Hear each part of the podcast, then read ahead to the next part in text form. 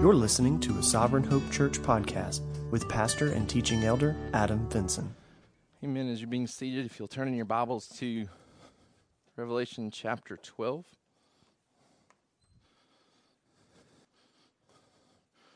Revelation chapter 12. We do have our sermon notes available through our Google Drive folder. So I encourage you to access those if you would like to follow along in that capacity. I shared with you earlier that we're going to stay within verses 1 through 6 today, but I do want us to read through the entire chapter just to set the context, as it does help clarify some of the things that we'll be talking about in verses 1 through 6 to know what else happens in this chapter. So let's look at Revelation chapter 12. And let's start reading in verse 1. It says, And a great sign appeared in heaven, a woman clothed with the sun, with the moon under her feet, and on her head a crown of twelve stars. She was pregnant and was crying out in birth pains in the agony of giving birth. And another sign appeared in heaven Behold, a great red dragon with seven heads and ten horns, and on his heads seven diadems. His tail swept down a third of the stars of heaven and cast them to the earth. And the dragon stood before the woman who was about to give birth, so that when she bore her child, he might devour it. She gave birth to a male child, one who is to rule all the nations with a rod of iron, but her child was caught up to God and to his throne. And the woman fled into the wilderness, where she has a place prepared by God, in which she is to be nourished for 1,260 days. Now war arose in heaven, Michael and his angels fighting against the dragon. And the dragon and his angels fought back, but he was defeated, and there was no longer any place for them in heaven. And the great dragon was thrown down, that ancient serpent who is called the devil and Satan, the deceiver of the whole world. He was thrown down to the earth, and his angels were thrown down with him. And I heard uh, a loud voice in heaven saying, Now the salvation and the power and the kingdom of our God and the authority of his Christ have come, for the accuser of our brothers has been thrown down, who accuses them day and night before our God. And they have conquered him by the blood of the Lamb, by the word of their testimony, for they loved not their lives even unto death. Therefore rejoice, O heavens, and you who dwell in them. But woe to you, O earth and sea, for the devil has come down to you in great wrath, because he knows that his time is short. And when the dragon saw that he had been thrown down to the earth, he pursued the woman who had given birth to the male child. But the woman was given the two wings of the great eagle so that she might fly from the serpent into the wilderness to the place where she is to be nourished for a time and times and a half time. The serpent poured water like a river out of his mouth after the woman to sweep her away with a flood. But the earth came to help of the woman, and the earth opened its mouth and swallowed the river that the dragon had poured from his mouth. Then the dragon came, became furious with the woman and went off to make war on the rest of her offspring, on those who keep the commandments of God and hold to the testimony of Jesus, and he stood on the sand of the sea. We've been talking uh, through Revelation chapter 11. Um, so, backing up a little bit, we had wrapped up the trumpet discussion. We had seen specifically the two witnesses that are mentioned at the beginning of Revelation chapter 11. Um, we had talked about the, the two witnesses being really representative of the church and our responsibility to proclaim a message of repentance um, to accept delayed vindication, to realize that His glory is more important than our immediate safety. And so we had talked about specifically, we trust in God whose presence protects us spiritually, but we also work for a God whose purposes protect us physically up to a certain point. Basically, saying that, man, we have a, a, a responsibility to proclaim a message that ultimately may lead to our death. People may hate the message that we're sharing, but that we can trust that God protects us spiritually all the time. He protects us physically as long as we still fit within His purposes for gospel evangelization. And then once that's done, it may lead to our death, right? And so we talked about just our responsibility to identify people in our life that we're willing to share the gospel with at all costs, that we're not going to stop until they come to faith in Christ, right? Um, and Chris shared an example with me last week, um, him praying for his brother in law. I think he shared with me he's been praying for his brother in law for 12 years.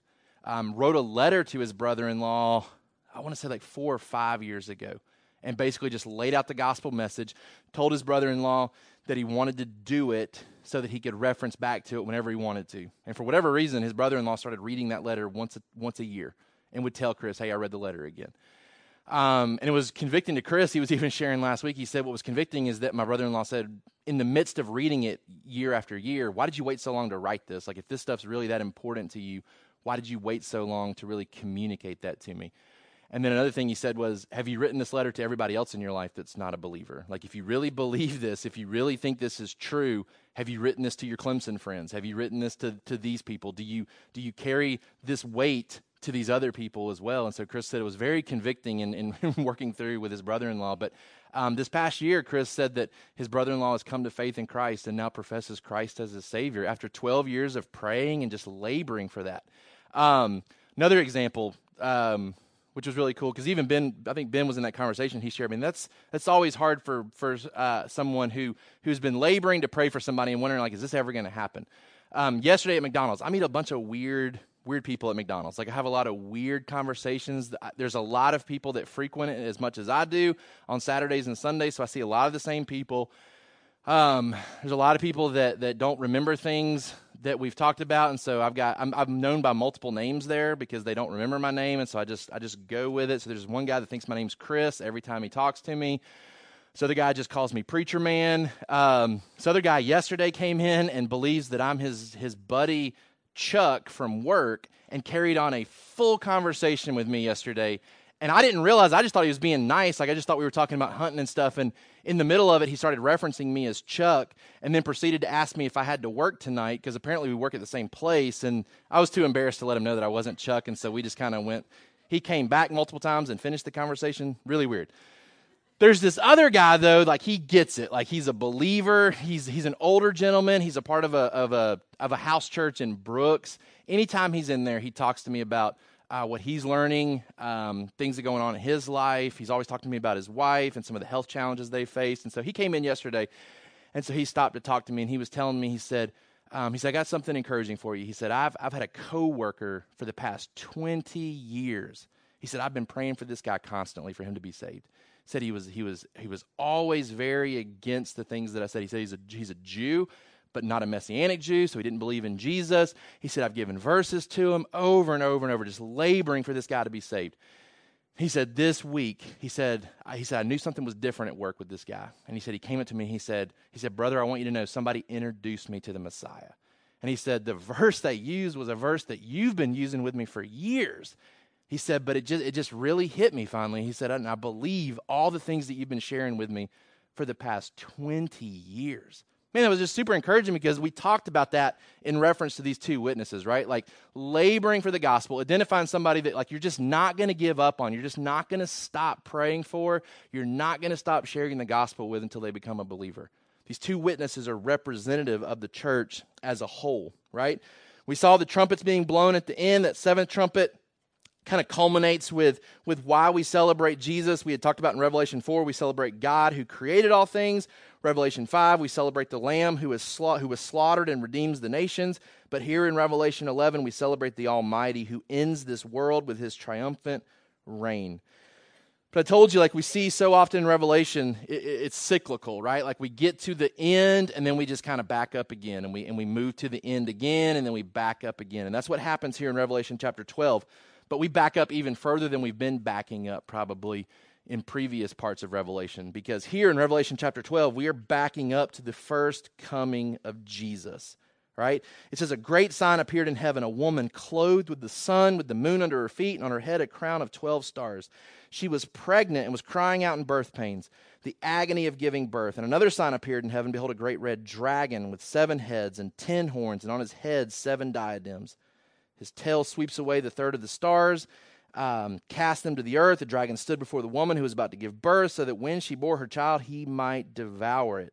She gave birth to a male child. Which male child? The one who is to rule all the nations with a rod of iron. But her child's caught up to God and to his throne, and the woman flees into the wilderness for a set period of time. All commentators believe that this is referencing Christ's first coming that this is this is in reference to Jesus' first visit to this earth as the God man.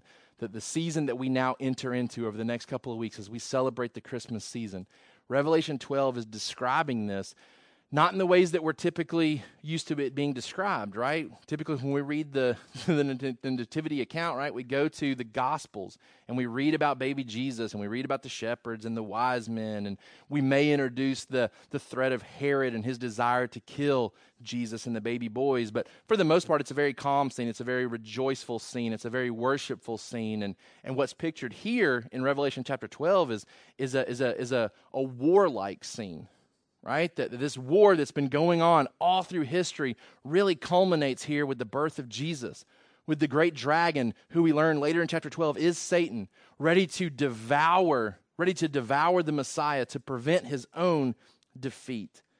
So, Revelation 12, 1 through 6, looking at this Christmas story from a different perspective, a supernatural perspective, kind of a behind the scenes. So, you have the nativity scene happening, but if we could see into the supernatural realm, far more going on than what's simply revealed in that normal nativity scene. Our summary sentence for this morning Christmas encourages Christians because it inaugurated the defeat of the great dragon guaranteeing that the cosmic war that has raged since the beginning will end with Christ victorious at the end. Christmas ought to encourage us as Christians because it inaugurated the defeat of the great dragon, guaranteeing that the cosmic war that has raged since the beginning will end with Christ victorious at the end. That great defeat really begins with that first Christmas, the birth of the one who has been longed for by God's people really since Adam and Eve in the garden. For our kids, the first Christmas began the final defeat of Satan. As you're writing, the purpose of chapter 12's vision is really to answer the question why are we persecuted as the church? We've been talking about persecution throughout chapter or throughout the book of Revelation. We know that persecution is promised. John chapter 15 verse 20, Jesus assures us that in his own words. He says, um, Remember the word that I said to you, a servant is not greater than his master. If they persecuted me, they will also persecute you. If they kept my word, they will also keep yours. He tells us that we should expect it, but the question is why? Why should we expect it? Why was Jesus uh, fought against? Why was Jesus rejected? Why did mankind seek to kill Jesus? Why does mankind now seek to kill Christians throughout this world? That's what Revelation chapter 12 answers. It answers the great question why persecution? We know persecution exists. We know persecution is promised. We've seen reasons to persevere through persecution throughout Revelation. But now John pauses and is able to write to us to reflect upon that question why? Why do we have to endure persecution? Why does persecution come? There's a great cosmic war that's been going on around us since the beginning. We know from even Ephesians chapter 6 that we're to be prepared for that cosmic war that's at war, you know, around us constantly. That, that as we go about our lives, as we wake up each morning, as we take care of our kids, as we go to work, as we finish school, things that we do, there's, there's bigger things that play around us than just those mundane things of the day.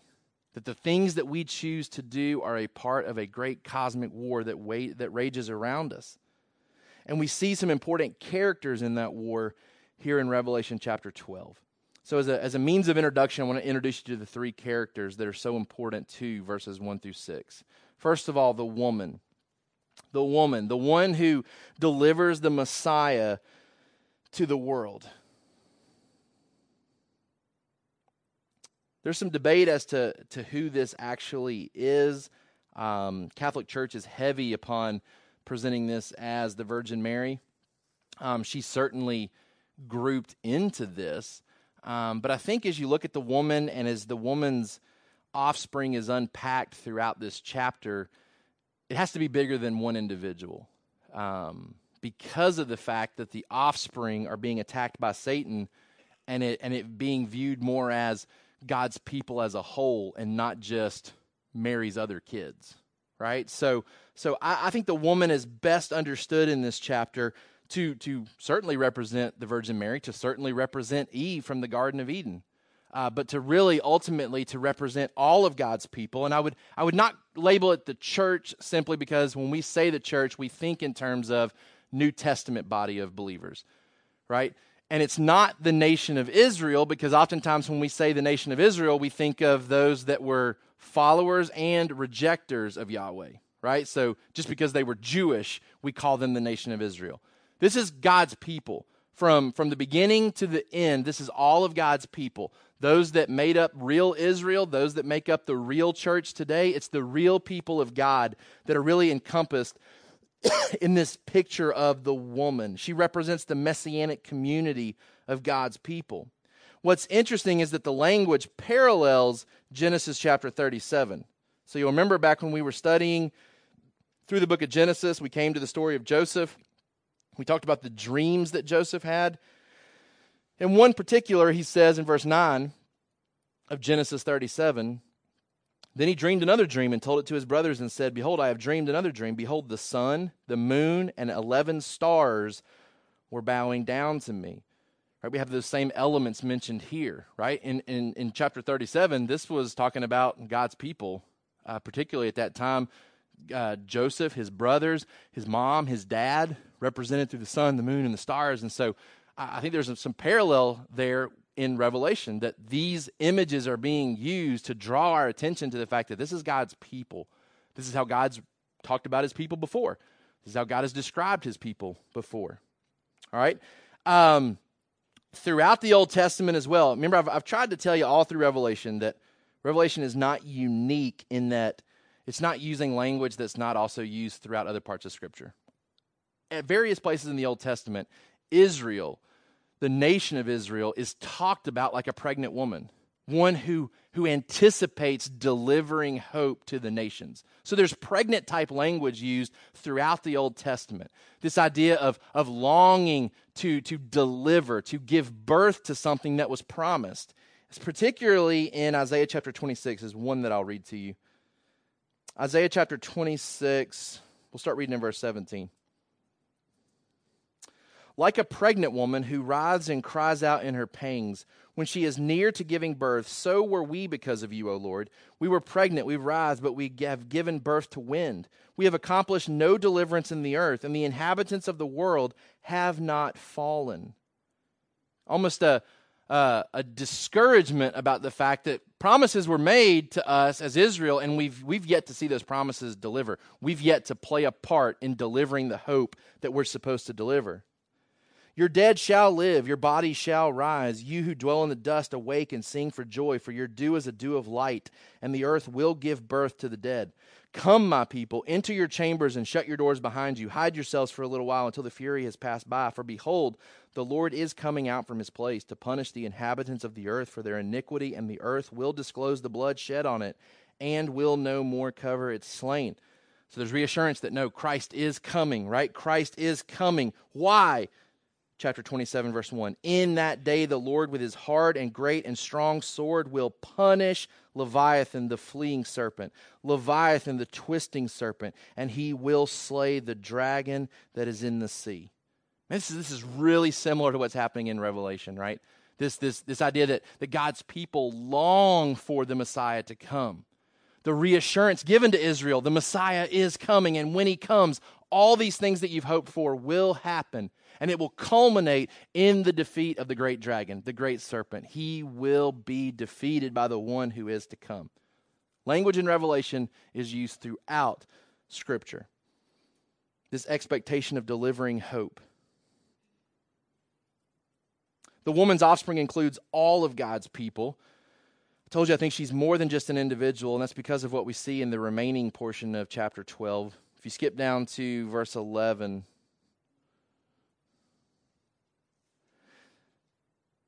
is talking about her offspring here. They have conquered him by the blood of the Lamb, by the word of their testimony, for they love not their lives even unto death. You continue to read through portions of that scripture. Then the dragon became furious with the woman and went out to make war on the rest of her offspring, on those who keep the commandments of God and hold to the testimony of Jesus. This isn't just Jesus' brothers and sisters from Mary, right? Like these are all of God's people that Satan wages war against. Okay, so that gives us an idea of who the woman is. The woman in a, in a picturesque form, represents all of God's people. Okay? Number two, the child. The child, obviously, uh, very strongly, uh, we see as Jesus here in this passage. Jesus, the one who comes to rule and reign forever. He's the longed for Messiah, the prophesied one of Psalm chapter 2. We referenced this chapter um, a couple of weeks ago. We'll reference it again uh, just so you can see the correlation that this is language that John uses to show fulfillment of previous promises. It says, Psalm 2 Why do the nations rage and the peoples plot in vain? The kings of the earth set themselves and the rulers take counsel together against the Lord and against his anointed, saying, Let us burst their bonds apart and cast away their cords from us. He who sits in heavens laughs. The Lord holds them in derision. Then he will speak to them in his wrath and terrify them in his fury, saying, As for me, I have set my king on Zion, my holy hill. I will tell the decree the Lord said to me, You are my son. Today I have begotten you. Ask of me, and I'll make the nations your heritage, and the ends of the earth your possession. You shall break them with a rod of iron, dash them in pieces like a potter's vessel. Right? There was this expectation of the one who would come, who would rule all the nations. Those who were not submitted to him, he would defeat them. That language has already been used in Revelation. Revelation chapter 2, verse 26 through 28. This ties that promise not only to Jesus, but to us being able to participate in it if we persevere. The one who conquers and who keeps my works until the end, to him I will give authority over the nations, and he will rule them with a rod of iron, as when earthen pots are broken in pieces, even as I myself have received authority from my Father. And to think that we get aligned with that type of authority, that we get to rule alongside Jesus as his people, that's the assurance given to us in Revelation chapter 2. We see this even further if we jump ahead to Revelation chapter 19, a passage that's largely considered to be the return of Christ, that second coming by most people. Revelation chapter 19, verse 15. From his mouth comes a sharp sword with which to strike down the nations, and he will rule them with a rod of iron. This is Jesus, the child, the one that we celebrate Christmas around. And what we find in Revelation chapter 12, not that his life and death and resurrection are emphasized, but more so his birth and his ascension. Right? If we jump back to Revelation chapter 12, there's nothing mentioned here about the child living and, and growing up and, and dying and coming back to life, but we are simply told that he is born and that when he is born, he's caught up to God and to his throne. The incarnation and the ascension are key descriptions of this individual. The ascension is where we believe Jesus to be now, the, the result of the ascension, him going back to the Father. In John chapter 13, verse 3, Jesus, knowing that the Father had given all things into his hands, and that he had come from God and was going back to God right? The incarnation that the god man became man that the god that the son of god became man came to us and returned to god verifying that god accepted all that he had done. In john chapter 16 verse 28 i just want to hear hit a couple more of these uh, passages that reference the ascension. I came from the father jesus said and have come into the world and now i am leaving the world and going to the father. Acts chapter 2 verse 33 being therefore exalted at the right hand of God, and having received from the Father the promise of the Holy Spirit, he has poured out this that you yourselves are seeing and hearing. Right here in chapter in, in Acts chapter two, the, the works that are happening within the church being attributed to Jesus who sits next to the Father. In uh, 1 Timothy chapter 3, 1 Timothy chapter 3, verse 14. I hope to come to you soon, but I am writing these things to you so that if I delay, you may know how one ought to have behaved in the household of God, which is the church of the living God, a pillar and buttress of the truth. Great indeed, we confess, is the mystery of godliness. He was manifested in the flesh, vindicated by the Spirit, seen by angels, proclaimed amongst the nations, believed on in the world, and taken up in glory. Last one we'll look at is Hebrews chapter 1, verse 2. But in these last days he has spoken to us by his Son, whom he appointed the heir of all things, through whom also he created the world. He is the radiance of the glory of God, the exact imprint of his nature. He upholds the universe by the, world, by the word of his power. After making purifications for sins, he sat down at the right hand of the majesty on high, having become as much superior to angels as the name he has inherited is more excellent than theirs. The child is most certainly Jesus, the one who came and the one who has ascended back to his Father. Number three, the dragon, the one who attacks the purposes of God. This is the one who attacks the purposes of God.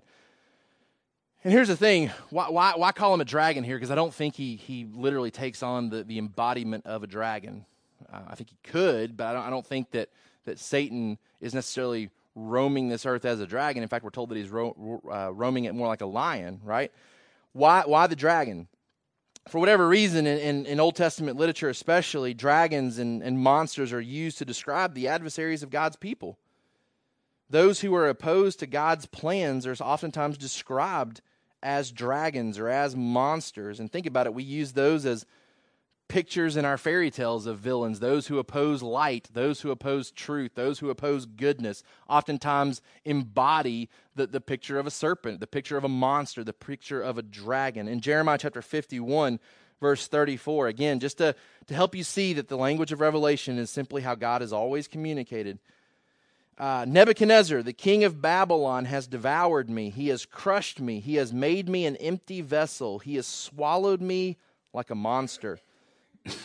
he has filled his stomach with my delicacies. He has rinsed me out. This is talking about when Nebuchadnezzar and Babylon invaded and uh, ripped the Jewish people away from their homes. In uh, Ezekiel chapter 29,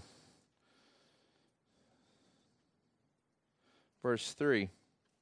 So that was an example of Nebuchadnezzar being viewed that way. In Ezekiel 29, verse 3, Behold, I am against you, God said.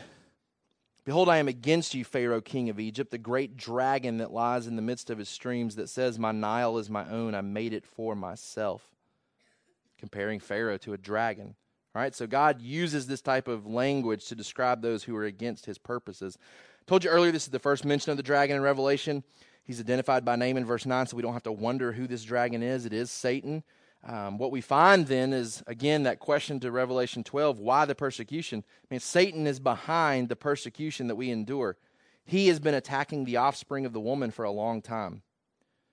Um, what we also find here in Revelation is most likely the origin of, of uh, demons and where they come from. And this is the only time that we're really told that demons were, were in heaven and were then cast out a third of them with Satan. Like, this is where we really base that off of. Now, we have other passages that talk about fallen angels, and, and this is where angels are right now, or these demons, and this is what they do. But this is the primary passage that we look to to understand that a third of the angels were cast out. We see the, the sweeping of the heavens and the third of the stars, which we then attribute to being the fallen angels because of how the rest of chapter 12 unpacks itself.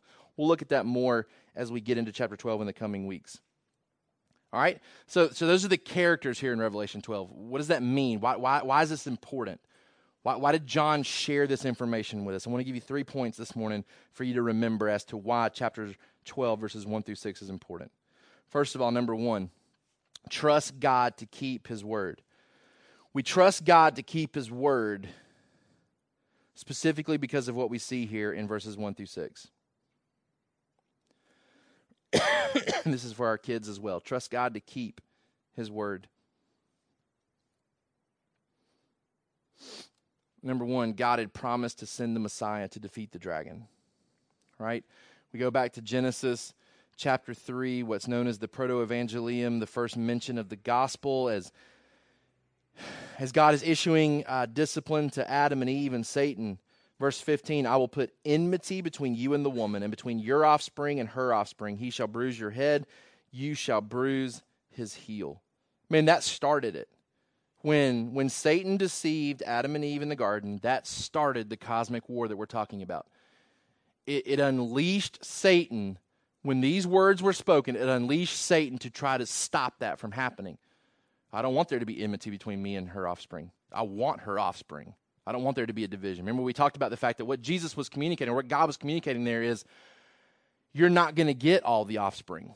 You're not going to get Adam and Eve and their children the way that you think you are. I'm going to rescue them back to me. So there's going to be enmity, there's going to be division between your offspring and her offspring, meaning they're going to be my offspring. I'm bringing them back to me right? So this war starts to unfold. And, and I heard some of you talking in your groups of how that unfolded, that um, immediately there's hope that, that uh, Abel is the one who would come to save them, and, and Cain is the one that, that kills him, right? Kind of squashes out that hope immediately of Abel being the Messiah. Um, we'll, we'll talk some more here in just a second about other ways that that has unfolded. But the battle between the woman and the dragon began in Eden.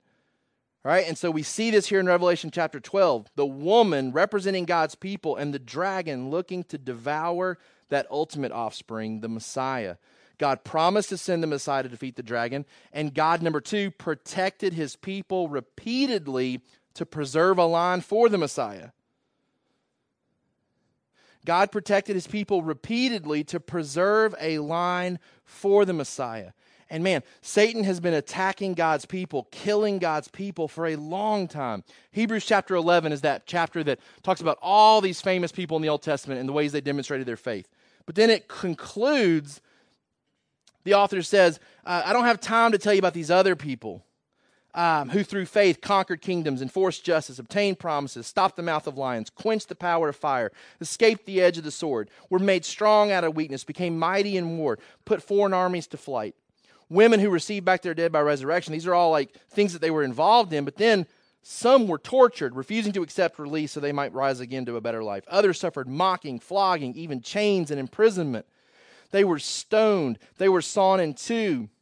They were killed with the sword. They went about in skins of sheep and goats, destitute, afflicted, mistreated, of whom the world was not worthy, wandering about in deserts and mountains and in dens and caves of the earth. All these, though commended through their faith, did not receive what was promised since God provided something better for us, that apart from us, they should not be made perfect.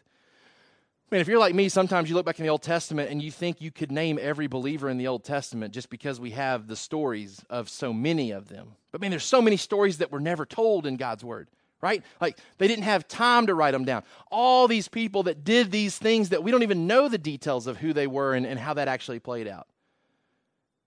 All under the attack of Satan as Satan sought to kill God's people to prevent the Messiah from coming. He's been doing it since the, the, the, the, the verdict was given to him uh, before God there in Genesis chapter 3. God has always protected his people to make sure the Messiah could come. We said, first of all, Satan sought to kill Abel with Cain, right? And this was motivated by Satan. First John chapter 3, verse 12. I'm just going to hit a couple of the, of the highlights of how God has continued to keep the Messiah um, possible, even though Satan was trying to stop it. Verse 12 of 1 John 3 We should not be like Cain, who was of the evil one and murdered his brother. And why did he murder him? Because his own deeds were evil and his brother's righteous. Right? Cain was a part of Satan's offspring, and Satan used Cain to kill Abel to try to squash the hope of the Messiah. But what did God do? God said, Seth's coming. Right? Like you're going to give birth to another son. Um, and I'm going to preserve the line through Seth. But Satan sought to kill the descendants of Seth. How? Because in Genesis chapter 6, right there's that perversion with the with the angel demons potentially where they're they're they're coming together with the with the daughters of Seth and they're perverting the line and, and God looks around and basically says, Man, this is so evil I have to extinguish it. Like I have to I have to just start over. It's gotten so out of hand with the evil and the sin. Satan's sitting back there thinking, There's no way the Messiah can come through this. Right? God looks and says, I've got Noah. Right? Noah finds favor in my eyes. I'll start over with Noah. He wipes all of Satan's wrecking out of the way and starts over with Noah. Right? Then Satan tries to kill the Hebrew boys in Exodus chapter 1. Right? So we, we saw the, the nation of Israel go down to Egypt when we um, finished our discussion in Genesis. Remember, we said Joseph and his family moved there. But again, they're nothing more than just a really large family at that point. They're, they're hardly a nation, hardly a threat. But then a new king arises, verse 8 of Exodus 1, who do not know Joseph. And he said to his people, Behold, the people of Israel, too many and too mighty for us. Come, let us deal shrewdly with them, lest they multiply. And if war breaks out, they join our enemies and fight against us and escape from the land. Therefore, they put task- taskmasters over them to afflict them with heavy burdens. They built for Pharaoh store cities, Pithom and Ramses. But the more they were oppressed, the more they multiplied, and the more they spread abroad. And the Egyptians were in dread of the people of Israel, so they ruthlessly made the people of Israel work as slaves, made their lives bitter with hard service in mortar and brick and in all kinds of work in the field. In all their work, they ruthlessly made them work as slaves. Then the king of Egypt said to the Hebrew midwives, one of whom was named Shiphrah and the other Puah, When you serve as midwife to the Hebrew women and see them in their birth stool, if it is a son, you shall kill him, but if it's a daughter, she shall live. Man, this is satanic at its origins right here. Let's stop the nation of Israel. The Messiah has to come through this. A male child has to come through this. Let's just kill all the males, right? God preserves through Moses. Satan sought to kill all the royal heirs of Judah. 2 Kings chapter 11. I mean, this is this is fairy tale type story uh, at its best right here, but it's real. This is type of stuff you make movies off of right here. 2 Kings chapter 11. Now, when Athaliah, the mother of Ahaziah, saw that her son was dead, she arose and destroyed all the royal family. But Jehosheba, the daughter of King Joram, sister of Ahaziah, took Joash, the son of Ahaziah, and stole him away from the king's sons who were being put to death.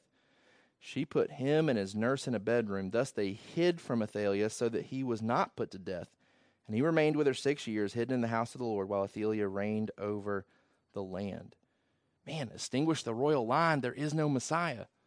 And that's exactly what she sought out to do, except for this one who preserves the one last person who's a part of the royal line, the one male child where the Messiah would come from, preserved by God's provision. We know something similar happens when Satan tries to kill all the Jews in the book of Esther, right?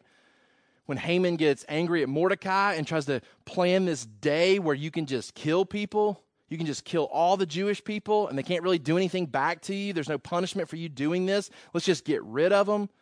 God preserves them, God spares them. Esther, for such a time as this, rescues her people. Right? And then we obviously know in Matthew chapter 2, when, when the wise men don't come back and tell Herod where Jesus is, he sets out to just kill every male boy that's two years old and younger. Let's stop the Messiah. God continues to protect he keeps his word. He makes sure the Messiah comes, right? The implication for us here God's faithfulness to keep his word throughout history empowers us to believe that he will continue to do so into the future. I mean that when I'm going through something tough as, as, a, as a believer and I'm questioning whether God's going to actually do good or not like he's promised, man, I can look back into all of these accounts and say, man, God promised to send Jesus, and Satan, as the dragon, did everything possible to stop it. And Jesus worked through every situation, or God worked through every situation to bring Jesus to this earth through the nation of Israel as a descendant of Abraham, just as he had promised.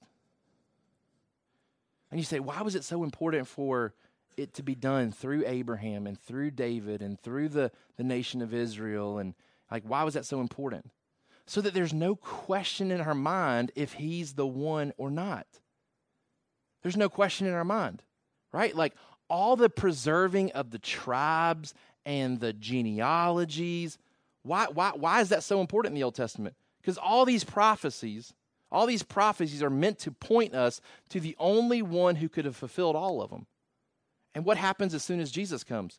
We don't need the genealogies anymore. We don't need the tribes anymore. You meet a Jew today, he can't tell you what tribe he's from confidently because there's, there's no historical records anymore. When Jerusalem fell in AD 70, all of that fell with it. You can't, you can't prove, if somebody wanted to show up now and say, I meet all of the Old Testament criteria to be the Son of God, you would say, well, you can't prove that. Jesus could. All that stuff was still in play when Jesus came. It's not now. Well, why does God continue to preserve the nation of Israel? Because I think the nation of Israel is still important. It still has a place in God's plans. But the tribes don't really, the genealogies don't matter. So God doesn't need to preserve that part, but He does still continue to preserve the nation of Israel because I do believe that Romans 9, 10, and 11 portray the idea that God's not done with the nationality Jewish person right? But he doesn't need the genealogy anymore, doesn't need the tribes anymore. He preserved all that in the Old Testament to show us that the, the woman who birthed this child, it's Jesus who fulfills all of those prophecies.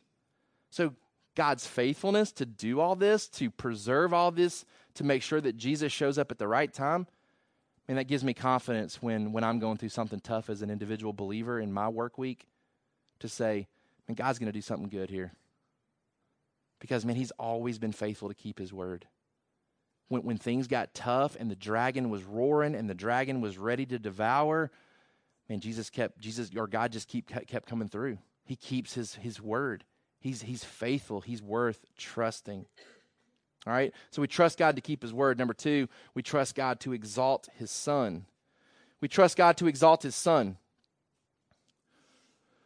Number one, the woman gave birth despite the dragon's efforts. That's what really rings true here in this passage, right? I mean, think about this scene.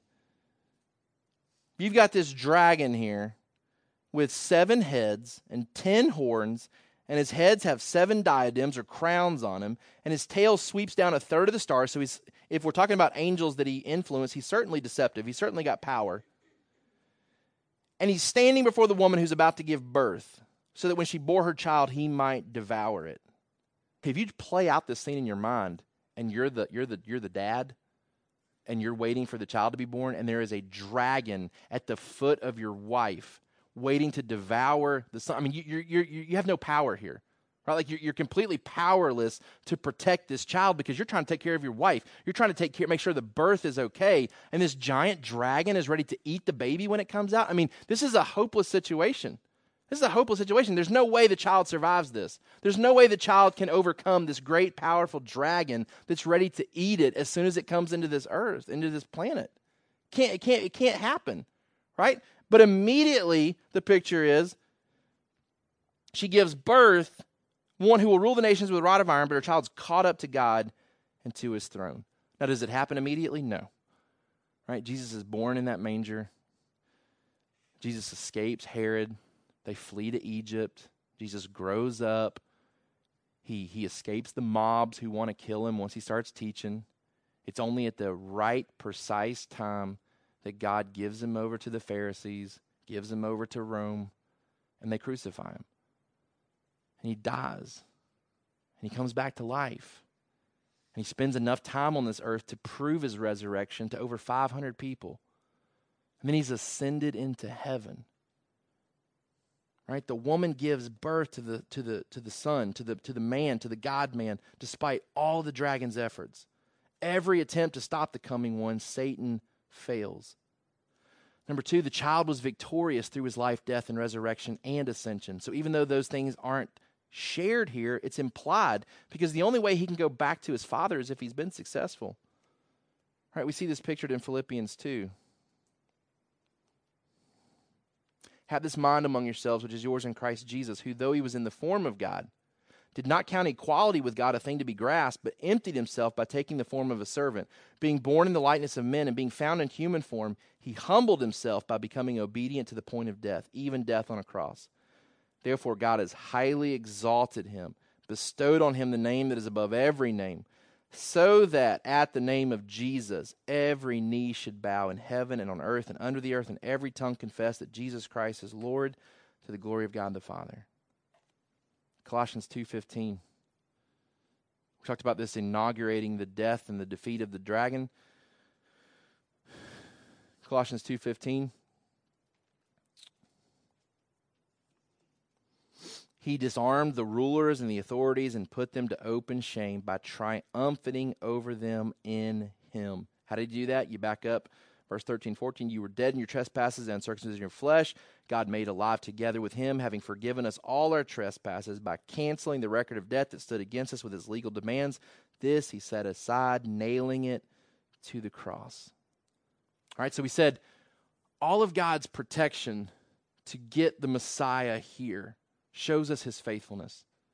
He keeps his promises. So, what does that mean for me today? I can trust God with his word because he's shown himself to be faithful. Here, we're saying that God has worked very hard to exalt his son, Jesus. Like, Jesus is the most important thing to God the Father, right? Like, he's done everything for Jesus. He's guarded and protected everything to make sure that Jesus came in the fullness of time at the right time. He preserves him through his life, doesn't let him die until it's appropriate, then he exalts him, gives him the name that's above every name, so that every tongue confesses that Jesus is Lord. Right? to me, the implication is man, God's commitment to his son reminds us that our own commitment to Christ is worth whatever troubles may come by following him. Like when we talk about what to invest our life in, what do we commit our life to? What are we here for? What are we doing? Man, if I look to see what God the Father is all about, God the Father is all about Jesus. He has invested everything in Jesus. To me, that, that makes the most sense to invest my life into then. Man, if it's all about Jesus and everything in history is moving towards the exaltation of Jesus, It just makes sense that I need to get on board with that. Like, I need to follow Jesus, and whatever it may cost me here in this life pales in comparison to what is coming because I know God the Father is all about the exaltation of Jesus. Why would I not want to be a part of that? Right? So, so trust God to exalt his son. And if you really believe that's what's coming, man, why would you not be following him wholeheartedly? If that's where history ends with the exaltation of Jesus, with him ruling and reigning forever over all nations, man, that's what we invest our life in. Trust God to exalt his son. Number three, trust God to protect his people. And we'll try to unpack this more as we get into Revelation, but I wanted to close with what happens after verse 5. She gave birth to a male child, one who was to rule all the nations with a rod of iron, but her child was caught up to God and to his throne. And the woman fled into the wilderness, where she has a place prepared by God, in which she is to be nourished for 1,260 days. A couple of points that I want to make here. There's a lot of questions that still surround what, what is this talking about, but some things I think that are clear. Number one, while Satan is allowed to make war against Christians, his time is limited. His time is limited. All right, so we've already read through chapter 12. We know, again, chapter 12 is a big cycle, I think. I think we're going to see everything we talked about today again in the coming weeks, but we're just going to unpack it more. But what we find is that the woman goes into the wilderness and she's attacked. The, the people of God are attacked for a set period of time. It's the same period of time that we've been talking about, whether it's called 42 months whether it's called 1,260 days, whether it's called time, time again, time and a half. Like it's all the same amount of time. Okay? Um, it's a limited amount of time that Satan's allowed to make war. Which is a reminder to us the devil can only persecute during divinely prescribed time periods. God gets to tell Satan when he's allowed to persecute his people.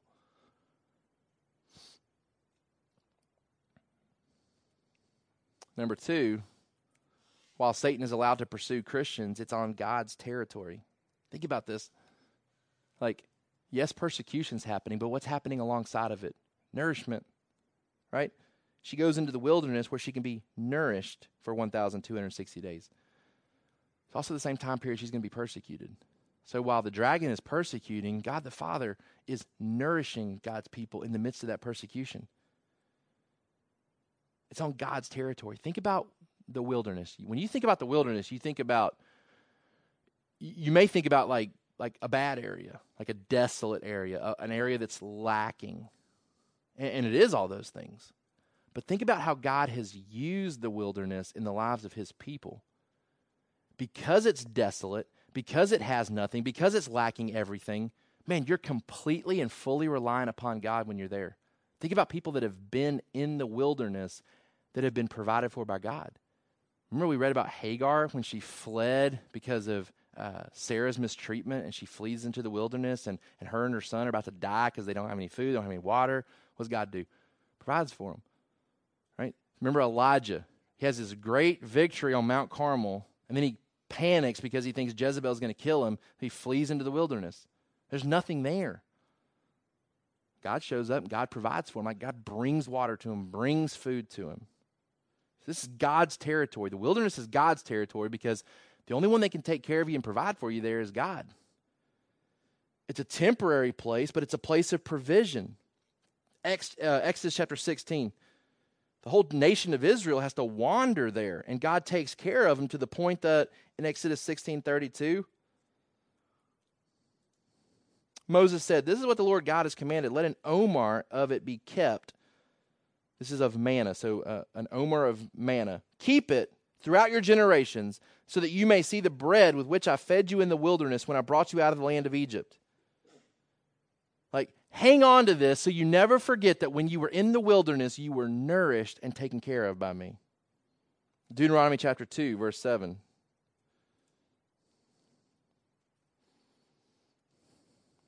For the Lord your God has blessed you in all the work of your hands. He knows you are going through this great wilderness. These 40 years the Lord your God has been with you, and you have lacked nothing. You, you can't spend 40 years in the wilderness and say, I've not lacked something, unless God's doing something there. Like their shoes didn't wear out, right? Like they, they walked around for years and their shoes didn't wear out. Like God provided for them. And that's the picture here we have. Yes, there's persecution. Yes, the dragon is very angry that Jesus escaped this earth and he wasn't able to stop him. So, chapter 12 says he now turns his attention to the offspring that are still here, right? Jesus is in heaven. Satan can't touch him, can't tempt him anymore like he did in the wilderness, where again, God provided to his own son in the wilderness. Can't do anything to Jesus. So now he turns his attention to, to the other offspring, to us. God says, You're going to go to the wilderness and I'm going to nourish you in the midst of your persecution. I'm going to take care of you.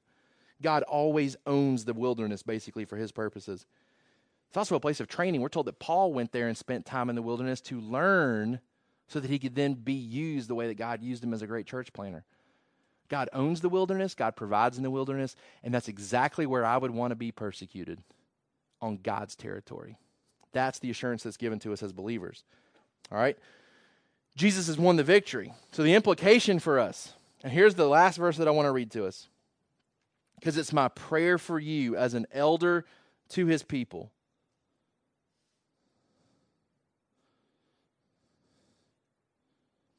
We must come to know that God's people are protected from Satan because of Christ's decisive victory through death and resurrection. We have to know that. We have to believe that. We have to let that influence the way we live every single day. That was Paul's prayer for the church at Ephesus. In chapter 1 of Ephesians, verse 15, for this reason, because I have heard of your faith in the Lord Jesus and your love toward all the saints, I do not cease to give thanks for you remembering you in my prayers. And what does he remember? What does he pray for specifically? Verse 17 that the God of our Lord Jesus Christ, the Father of glory, may give you the spirit of wisdom and of revelation in the knowledge of him, having the eyes of your hearts enlightened. All right, so he's saying, I'm praying something specific. I'm praying that your, your, your brains are open, your eyes are open, you can comprehend this really important truth I'm praying that you get this. What does he want them to get? That you may know what is the hope to which he has called you. What are the riches of his glorious inheritance in the saints? And what is the immeasurable greatness of his power toward us who believe?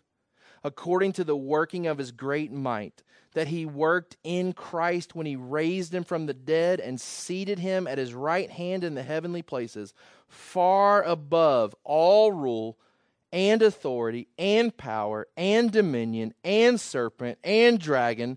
Like, insert, insert anything that makes you think of Satan into that passage because Jesus has been exalted far above all of it, above every name that is named, not only in this age, but also in the one to come and he put all things under his feet and gave him as head over all things to the church, which is his body, the fullness of him who fills all in all. Paul says, I want you to know that. Right? I want your I want your minds to be shaped by the fact that Jesus has won a decisive victory and he is worth going all in for. He offers this great protection to us. We can trust him with everything that we have. From an application standpoint as we celebrate this Christmas season, as we as we gather each each week in December, as we celebrated our Christmas party, as you go to Christmas parties, as you potentially work through your own Advent studies, let the faithfulness of God to send Jesus and all that that means, all the labor that God did to make sure that the line was preserved so that Jesus could come, let the faithfulness of God to send Jesus the commitment of God to Jesus. I mean, God the Father is all about exalting Jesus. Let his commitment to Jesus and the protection offered because of Jesus, let all those things together lead you to trust God more during this Christmas season. Trust God more at the end of this month because you've been you've been worshiping Jesus and when you worship Jesus and you think about Jesus and you picture Christmas, picture that nativity scene. But picture the dragon there as well. Picture the hopeless situation of a great dragon standing outside that manger scene. And the shepherds aren't there and the wise men aren't there yet. And that, that, that little boy comes into this earth and he is immediately protected everything that Satan wants to do is to kill him. And Satan is not permitted to do so. Let that cause you to trust Jesus more during this Christmas season. Family worship questions. Man, if your kids aren't in here, it's worth talking about the Christmas uh, story with the dragon. I came home from studying this morning. AJ was like telling me about some dragon that he has, and I was like, "Hey, that's cool." I said, "We're actually talking about a dragon at church today," and he like he he just he was like, "Whoa!" He said, "You're talking about a dragon at church today?" He said, What story is that in? And I said, I'm going to tell you tonight. Before you go to bed, I'm going to tell you tonight. Um, pick out a story where Satan tried to ruin God's plans for the Messiah and reflect upon God's faithfulness to keep his promise to send the Messiah by protecting his people. Man, you could go and, and read the story of Esther to your kids. You could read about Athaliah and her desire to kill all the offspring. Read any of those stories and just reflect about God's faithfulness to keep the hope the promise of the Messiah. Number two, read through Ephesians 6 and the armor of God and discuss how each piece helps us against Satan.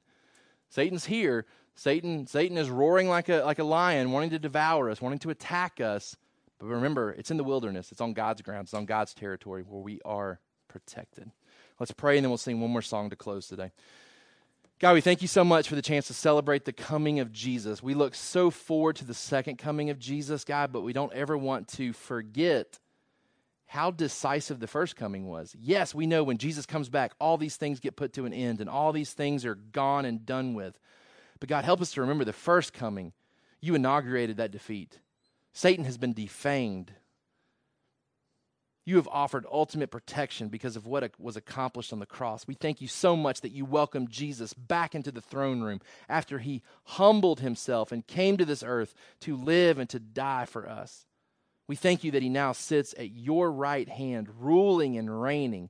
And we look forward to the day where we see that in person.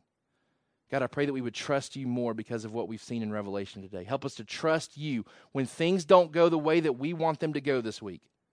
Help us to trust that you are good.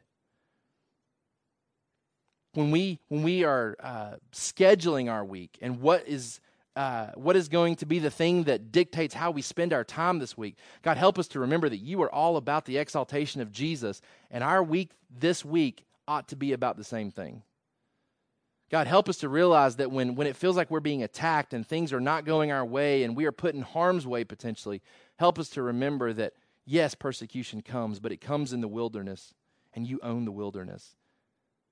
Help us to trust you and your protection. It's in Jesus' name we pray. Amen. Thank you for listening to the Sovereign Hope Church podcast. We trust that you've been encouraged by the word. For more information about our church, please visit our website at www.sovhope.org. Again, that's www.sovhope.org.